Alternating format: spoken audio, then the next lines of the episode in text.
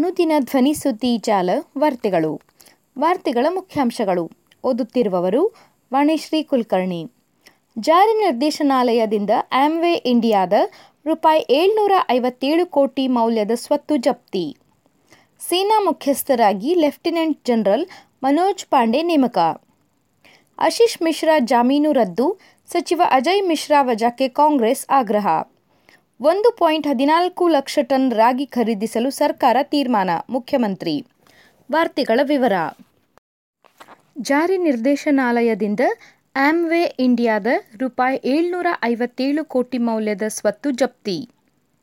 ಹಣಕಾಸು ಅಕ್ರಮ ವರ್ಗಾವಣೆ ತಡೆ, ಕಾನೂನಿನ ಅಡಿಯಲ್ಲಿ ಬಹು ಹಂತದ ಮಾರುಕಟ್ಟೆ ಯೋಜನೆ ಉತ್ತೇಜನಾ ಕಂಪನಿ ಆಮ್ವೆ ಇಂಡಿಯಾದ ರೂಪಾಯಿ ಏಳ್ನೂರ ಐವತ್ತೇಳು ಕೋಟಿ ರೂಪಾಯಿ ಮೌಲ್ಯದ ಸ್ವತ್ತು ಜಪ್ತಿ ಮಾಡಲಾಗಿದೆ ಎಂದು ಜಾರಿ ನಿರ್ದೇಶನಾಲಯದ ಅಧಿಕಾರಿಗಳು ತಿಳಿಸಿದ್ದಾರೆ. ಜಪ್ತಿ ಮಾಡಿರುವ ಸ್ವತ್ತುಗಳಲ್ಲಿ ತಮಿಳುನಾಡಿನ ದಿಂಡಿಗಲ್ ಜಿಲ್ಲೆಯಲ್ಲಿರುವ ಭೂಮಿ ಮತ್ತು ಕಟ್ಟಡ ಸೇರಿದೆ. ಕಂಪನಿಯ ಘಟಕ, ಯಂತ್ರಗಳು, ವಾಹನಗಳು, ಬ್ಯಾಂಕ್ ಖಾತೆಗಳು ಹಾಗೂ ಸ್ಥಿರ ಠೇವಣಿಗಳು ಸೇರಿವೆ ಎಂದು ಜಾರಿ ನಿರ್ದೇಶನಾಲಯ ಪ್ರಕಟಣೆ ತಿಳಿಸಿದೆ.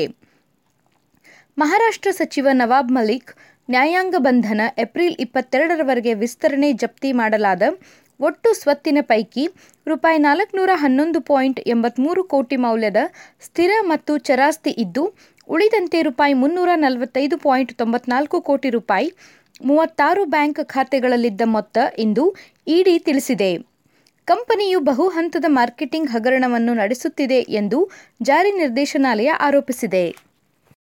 ಸೇನಾ ಮುಖ್ಯಸ್ಥರಾಗಿ ಲೆಫ್ಟಿನೆಂಟ್ ಜನರಲ್ ಮನೋಜ್ ಪಾಂಡೆ ನೇಮಕ ಸೇನಾ ಮುಖ್ಯಸ್ಥರಾಗಿ ಲೆಫ್ಟಿನೆಂಟ್ ಜನರಲ್ ಮನೋಜ್ ಪಾಂಡೆ ಅವರನ್ನು ನೇಮಕ ಮಾಡಲಾಗಿದೆ ಎಂದು ವರದಿಯಾಗಿದೆ.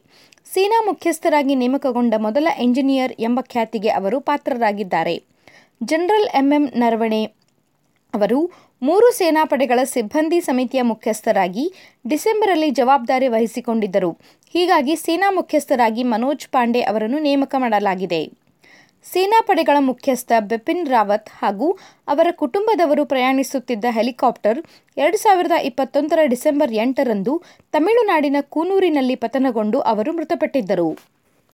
ಅಶೀಶ್ ಮಿಶ್ರಾ ಜಾಮೀನು ರದ್ದು, ಸಚಿವ ಅಜಯ್ ಮಿಶ್ರಾ ವಜಾಕ್ಕೆ ಕಾಂಗ್ರೆಸ್ ಆಗ್ರಹ.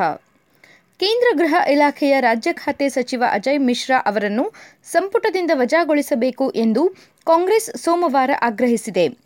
ಲಖೀಂಪುರ್ ಖೇರಿ ಹಿಂಸಾಚಾರ ಪ್ರಕರಣಕ್ಕೆ ಸಂಬಂಧಿಸಿ ಸಚಿವರ ಪುತ್ರ ಆಶೀಶ್ ಮಿಶ್ರಾ ಅವರಿಗೆ ಮಂಜೂರಾಗಿದ್ದ ಜಾಮೀನನ್ನು ಸುಪ್ರೀಂ ಕೋರ್ಟ್ ರದ್ದುಪಡಿಸಿದೆ. ಇದರ ಬೆನ್ನಲ್ಲೇ ಕಾಂಗ್ರೆಸ್ ಸಚಿವರ ವಜಾಕ್ಕೆ ಪಟ್ಟು ಹಿಡಿದಿದೆ. ಪ್ರಧಾನಿಯವರು ಯಾವಾಗ ಸಚಿವರನ್ನು ವಜಾಗೊಳಿಸುತ್ತಾರೆ? ರೈತರ ಸಾವಿಗೆ ಕಾರಣರಾದವರನ್ನು ರಕ್ಷಿಸುವುದನ್ನು ಬಿಜೆಪಿ ನಿಲ್ಲಿಸುವುದು ಯಾವಾಗ ಎಂದು ಕಾಂಗ್ರೆಸ್ ಪ್ರಧಾನ ಕಾರ್ಯದರ್ಶಿ ರಣದೀಪ್ ಸಿಂಗ್ ಸುರ್ಜೇವಾಲ್ ಪ್ರಶ್ನಿಸಿದ್ದಾರೆ. ಲಖೀಂಪುರ್ ಖೇರಿ ಹಿಂಸಾಚಾರ ಪ್ರಕರಣದಲ್ಲಿ ಆಶೀಶ್ ಮಿಶ್ರಾ ಅವರಿಗೆ ಅಲಹಾಬಾದ್ ಹೈಕೋರ್ಟ್ ಜಾಮೀನು ಮಂಜೂರು ಮಾಡಿತ್ತು. ಇದನ್ನು ರದ್ದುಪಡಿಸಿರುವ ಸುಪ್ರೀಂ ಕೋರ್ಟ್ ಒಂದು ವಾರದೊಳಗೆ ಮಿಶ್ರಾ ಅವರನ್ನು ಪೊಲೀಸರ ವಶಕ್ಕೆ ಒಪ್ಪಿಸಿಕೊಳ್ಳುವಂತೆ ಸೂಚಿಸಿದೆ. ಜೊತೆಗೆ ಪ್ರಕರಣದ ವಿಚಾರಣೆಯನ್ನು ಪುನಃ ಆರಂಭಿಸುವಂತೆ ಅಲಹಾಬಾದ್ ಹೈಕೋರ್ಟ್ಗೆ ನಿರ್ದೇಶಿಸಿದೆ.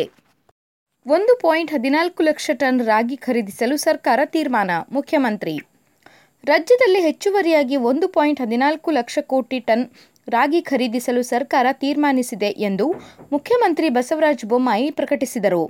ಸೋಮವಾರ ಸುದ್ದಿಗಾರರ ಜೊತೆ ಮಾತನಾಡಿದ ಅವರು, ಆರಂಭದಲ್ಲಿ ಎರಡು ಪಾಯಿಂಟ್ ಒಂದು ಲಕ್ಷ ಟನ್ ರಾಗಿ ಖರೀದಿಸಲಾಗಿತ್ತು.